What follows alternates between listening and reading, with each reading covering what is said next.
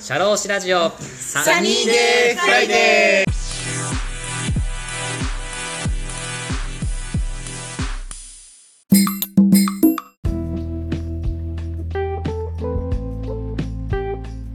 シャローシラジオサニーデーフライデー田村陽太ですこの番組は社会保険労務士として活動する田村が普段の侍業という固いイメージから外れ様々な分野で活躍する方やその道の専門家スペシャリストと語るトーク番組です本日も素敵なゲストをお呼びしております。ユナイテッドワールド株式会社代表取締役の朝日勝さんです。よろしくお願いします。よろしくお願いしまイす。エーイイエーイ。本日のテーマはですね、海外で働く際の注意点についてお話ししたいと思います。はい、素晴らしい。私たちは今、in Japan、日本で働いておりますが、もし仮に皆さん、リスナーの皆さんが海外で働く場合になった時には、どんなことが注意しなきゃならないでしょうかと、そういう話を。したいなと思います。はい。朝日さん、はい。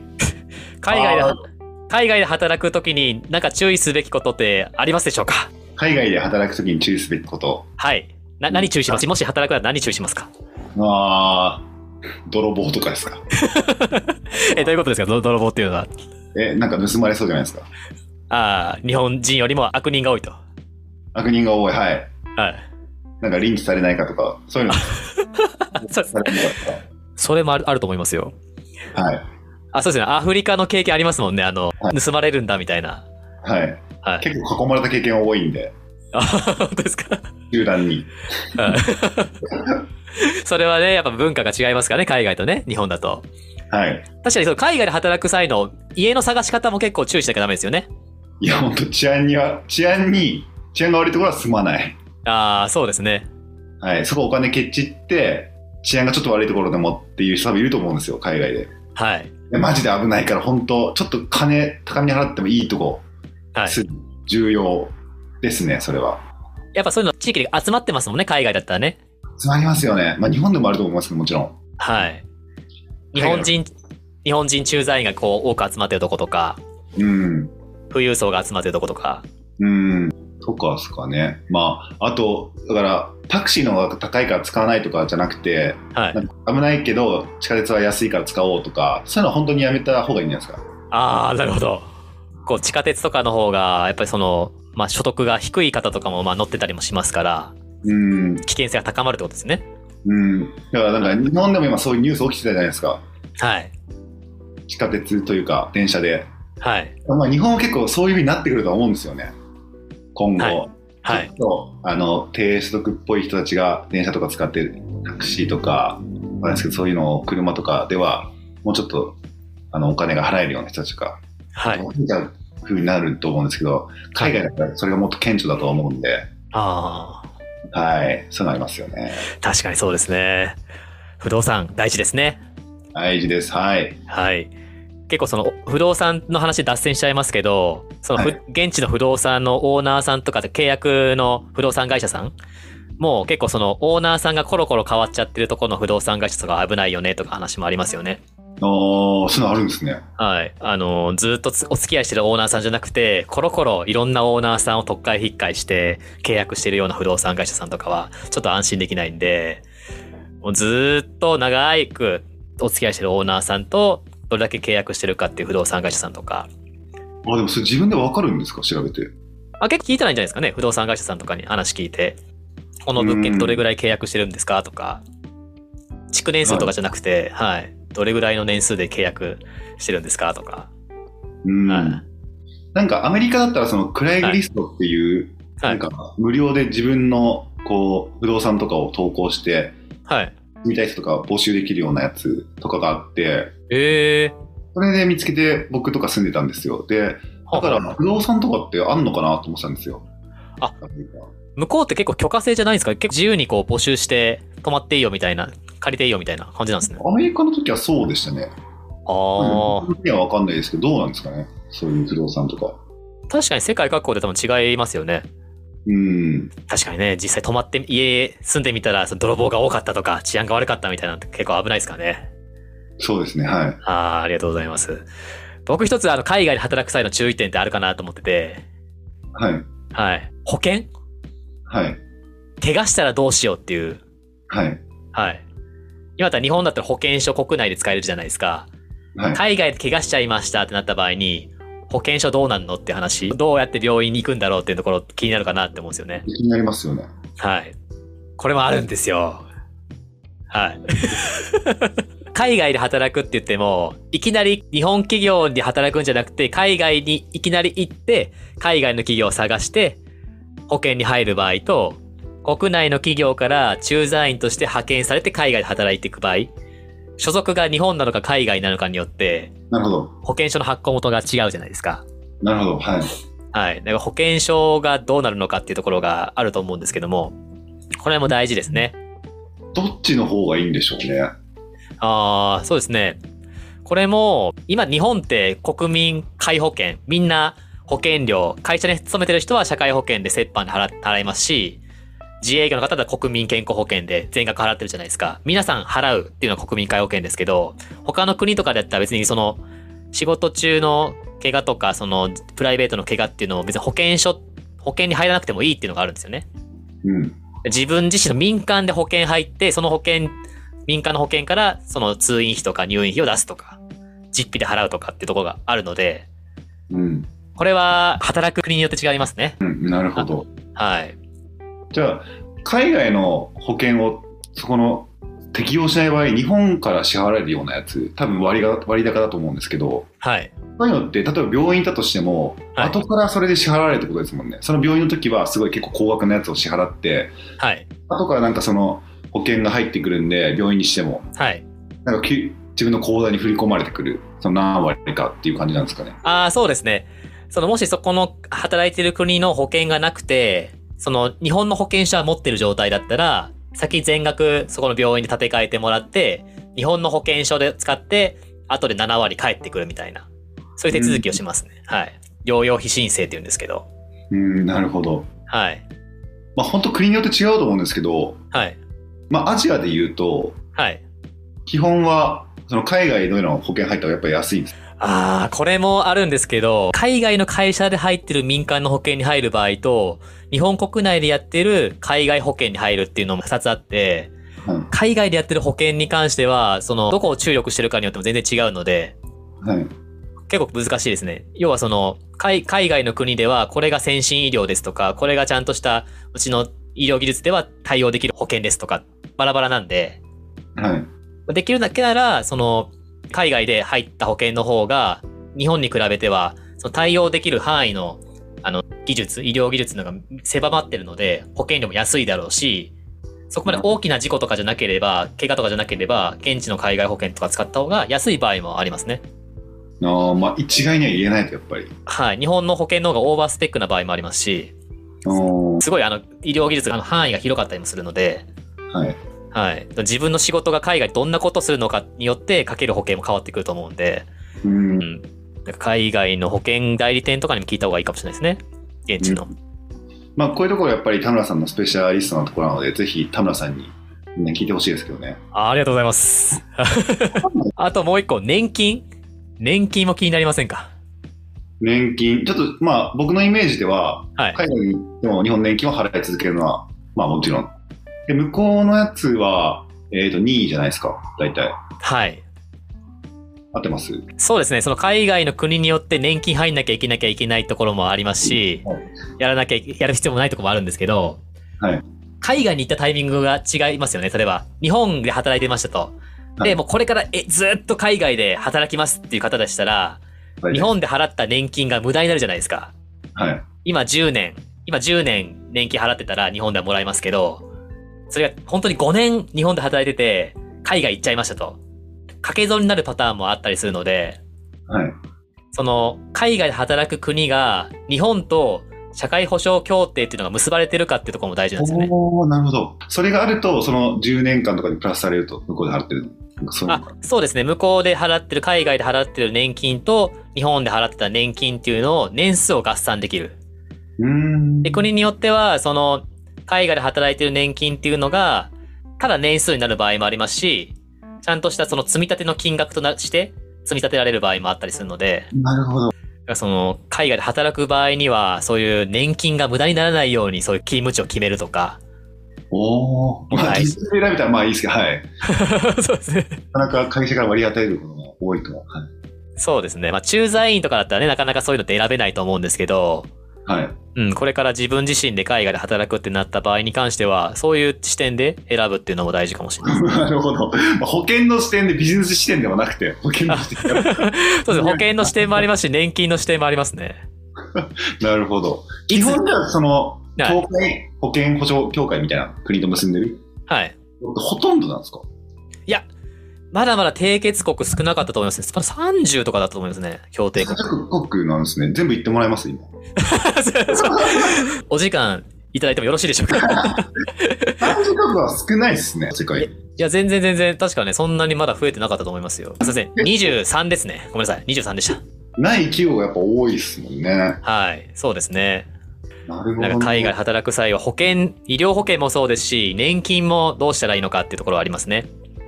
いやそうですよね。はい。もうそれ気にせず自分で積み立てるんだと。自分の会社の売り上げとか、現地でお金を、その収入を得るんだっていうことで年金に頼らないっていうのも一つだと思うんですけど、まあそういうのがありますと。うん、まあ一般的な人は大体2、3年とかで帰ってくる駐在員のイメージなのそうですね。そういう人はなんか、うん、日本の年金も払い続けてる感じに聞きますよね。あーそうですね。あの、5年未満だったら、あの、日本側の駐在員、日本企業の駐在員だったら、日本側のやつだけかけてもらえれば、はい、大丈夫なんで。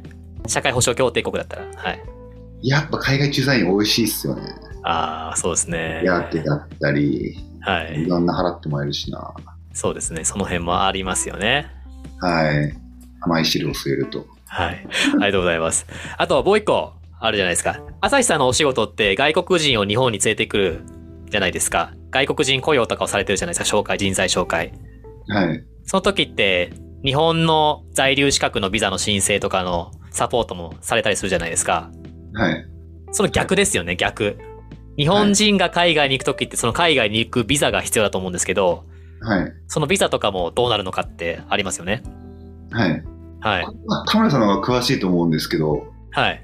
まあ、基本、その国のところに大使館とかに申し込むんじゃないですかね。あ、そうですね。その、おっしゃる通りです。滞在する海外の国の大使館、まあ、日本にある、あるので、その大使館さんに日本で行っとき、行っといて、これからこういう理由で海外で駐在するんです、あ滞在するんですけどってことでビザを申請して、うん。いうのが正しいですね。うん、そうですよね。日本の場合って、だからむ向こうに、アメリカに例えば送り込むだったら、アメリカの方にも法人がなきゃいけないですもんね。だから、それここで働いてるってことを証明してですよね。ビザ。ああ、そうですね。その国によって全然違いますもんね、そこら辺って。ちゃんとその実態があるあるオフィスで働けとか、収入はどんだけ月額でもらわないと就労ビザもらえないとか、うん。結構あるので、うん。はい。そうなんですよ。これも国によって違いますし、あと住民票がちゃんとあるのか、その国に置くのか、置かなくてもいいのかとか、結構あるので、滞在する前に大使館さんに確認するのがいいと思いますね。そうですね。アメリカとかだったら、就労ビザとか、更新とかも、なんかくじ引きだったっけな、友達は。ほう。働く時なので普通にそのくじ引きみたいなのが落ちたからこうもうアメリカで働けないんで日本の法人の方に戻るみたいないましたね結構あ、その自分の資格があるから滞在できるじゃなくて、そういう他の人も競争して、受かった人が行くみたいなビザってことですかそうですはい結構ランダムに変わるみたいな、それちょっとなんか、やるせないですね。なんか、悲しいですね。そうですねやりづらいですやっぱそのケース多かったらしいですねあー、マジですか。うんまあその人は普通にあの日本の現地の企業の方で採用されたから良かったですけどまはい。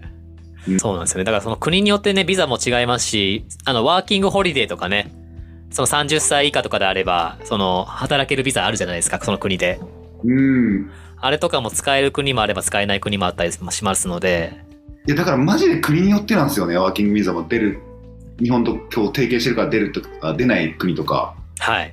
割とそれを調べるのってすげえ大変なんで、ぜひ田村さんに、まあ、ちょっとお金取られると思うんですけど、ああ、そうですね。その辺とかも、はいですね。まあ、現地のパートナーさんとかとね、喋った方がいいと思いますね。そのインドネシアとインドネシアのパートナーさん。ちゃんと、どのような、あの、理由で、どのような待遇で、あの、派遣されるんですか、働くんですかっていうところって、向こうの現地調査のことって、やっぱ向こうの代理店さんとか詳しいので、うんその辺とかとね、パートナー組んでやったりもしてますので、ぜひまたお声掛けいただけたらと思います。そうですね。ちなみに僕は、はい海外の人を日本で呼び寄せてビザ取得とかはすごい、いつもやってることなんで、ぜひそうですよね。聞いてください、リスナーの方。あぜひぜひ、はい。得意分野なんで、はい。 外国人雇用の日本市場でのあの紹介、特にやられてますので、ぜひともお声掛けいただけたらと思います。はい、宣伝しました。はい。はい。 ありがとうございますじゃあ、朝日さん、ちょっとね、脱線しますけど、はいはい。もしね、朝日さんが海外で働くなら、何したいですか うーんと、ま、とかです かね。ちょっと待ってください。それ、 って言っても、あの、する側と、防衛的な仕事もあるじゃないですか。な 法律的なな何する仕事をしたいと。何するんですか いや、それ行く方でしょ。え、行く方っていうのはど、どうですかえそこ行ったお店に。ああ、行く方、あ、行く方ですね。 通う方ですかだからもちろんこれも国によって違うと思う んで。だと一緒で。はい、そうですね。。国のルールに従いますね。どこの国がいいですか うん、わかんない。セルビア、モンテネグロとかそういうとこですかね。そ れでなんでですかそれは。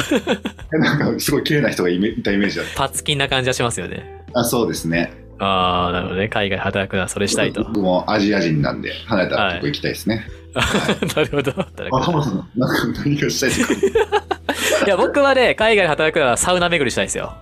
うわ、つまんな。いやいやいやいや、何言ってるんですか 何言ってるんですか日本ってサウナって混浴全然ないじゃないですか。混浴サウナ。 なるほど。海外とかだったらフィンランドとかヨーロッパとかだってサウナが結構もう主流じゃないですか。はい。なんかこういう男女混用の、混浴のサウナとかいいじゃないはでいすか。はいはいはいはい。はい。そういうとこ、やっぱドスケベな んですね。どうすけいやいやいやいや男の社会じゃないですかサウナってはい。なんかこう男女でこうねいろいろと整ってなんかこう仕事の話とか熱い話したいじゃないですか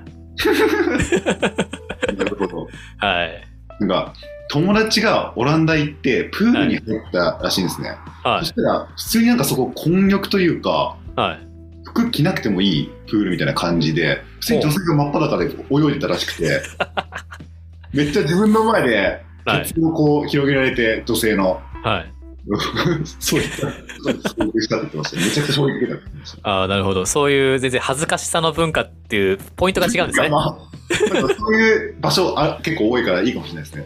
ああ確かにそうですねサウナでもみんな真っ裸になって入れる場所多いかもしれませ んね。あなたはそういうとこは好きかもしれないああ面白いですねなんだっけちょっと脱線するんですけどなんか誰誰だっけな誰かの小説でこれも後で調べてリンク貼るんですけどはい、日本だったら日本というか人間社会だとなんか食べ物とか何かを食べること好き嫌い物の好き嫌いとかって別に恥ずかしいことでも何でもないじゃないですかはい、だけどなんかこう性行為とかセックスとか恥ずかしいってあるじゃないですかはい、はいそれを入れ替えた社会みたいな性行為は全然性行為をしてるところは恥ずかしくない社会でそのへえ食べ物の好き嫌いとかをあなんかこうバレてしまうと恥ずかしいみたいな社会をだった場合どんな人間社会になるのかっていうのを描いた小説がある、えー、えー出典はわからないんですけど なんかありましたそこからなんか学んだことありました。学んだことですかそうなんですけど。あーなんかそういう社会で生きても楽しいかなって思いましたオチは。それから学んだことはに人生の常識って何なんだろうっていうのはありましたねあー僕ら僕らが譲れないものって何なんだろうっていうのはちょっと考えましたねうんただのプライドなんじゃないかとかうん。それって自分だけが考えてるものじゃなくてあもうちょっといろんな人と話してみたらなんかそういうプライドとか気にせずに自分が思ったことをやったら方がいいんじゃないかなっていうふうには思いました ねあなるほど。なんか無理やりつなげましたね。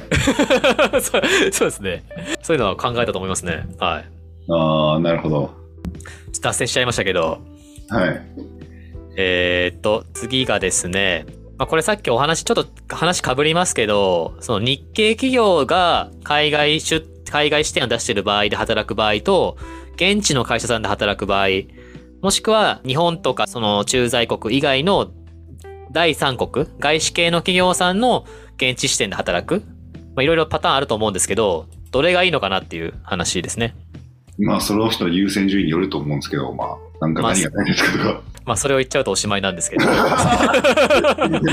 ば日系企業でね、日系企業の駐在員、駐在員というかね、支店で働くっていうのだったら、まあ、僕は一ついいと思うのは、まあ、日本企業の文化とか日本企業、日本社員さんと働ける、日本語が通じる社会で働けるので、働きやすい。っていうのはありますよね。あえて絞るなら、はい。 はいはい。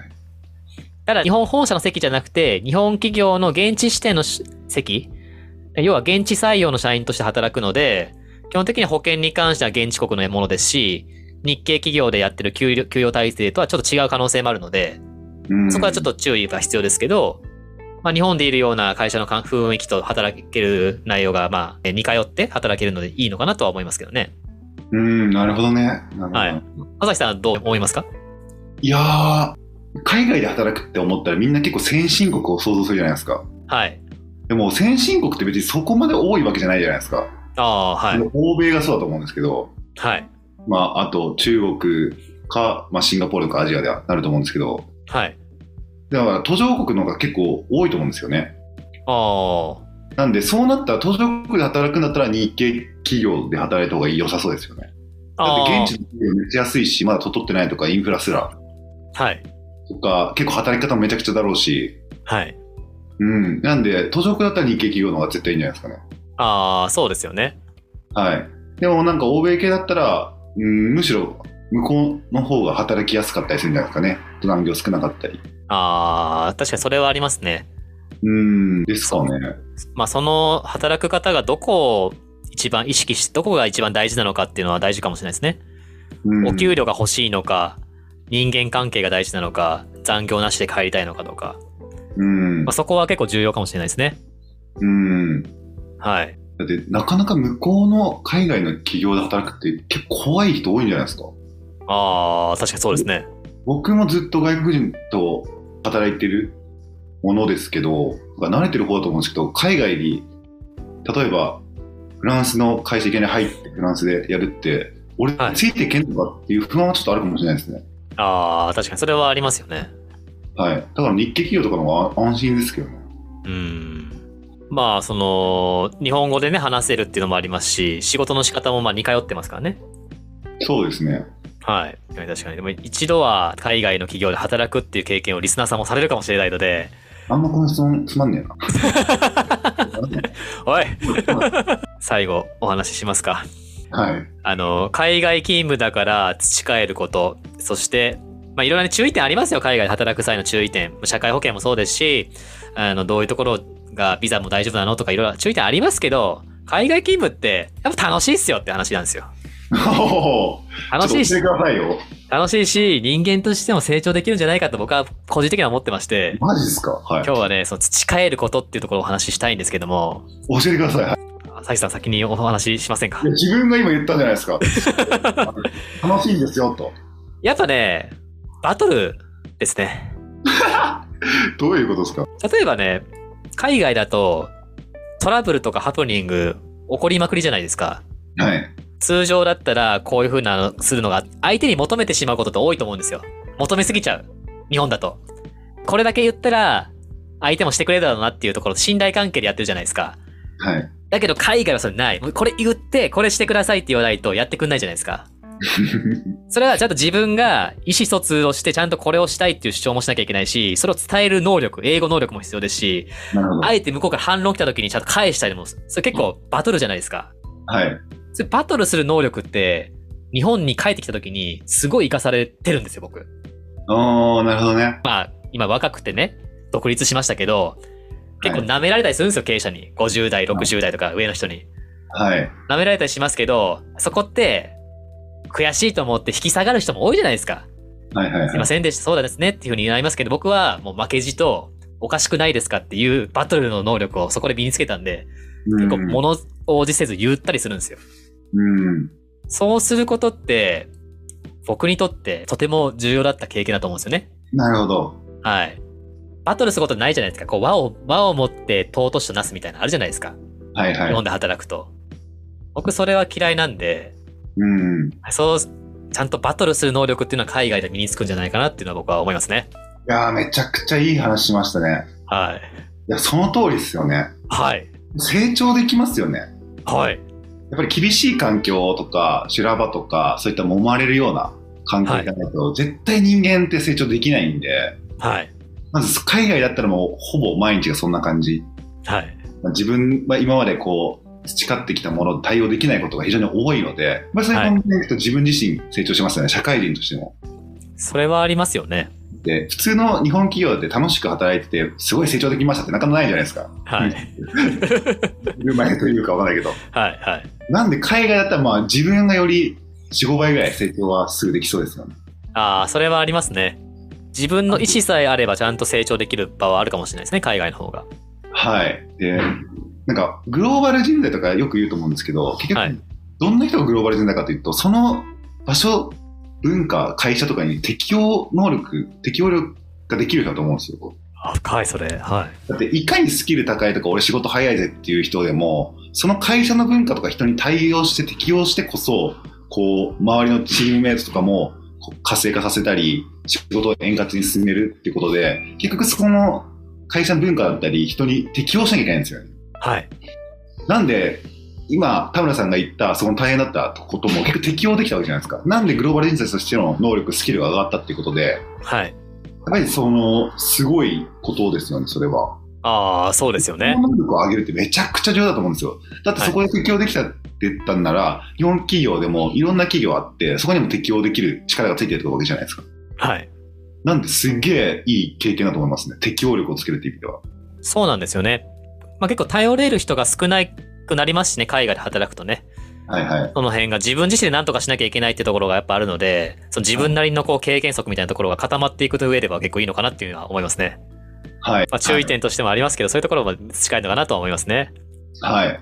朝日さんは何かありますかいや、でももう今言った適応力ですね、やっぱ。はい。これですね。はい。以上です。今日は海外で働く際の注意点ということでお話しさせてもらいました。はい。本日のゲストはユナイテッドワールド株式会社代表取締役の朝日勝さんでした。ありがとうございました。はい、ありがとうございました。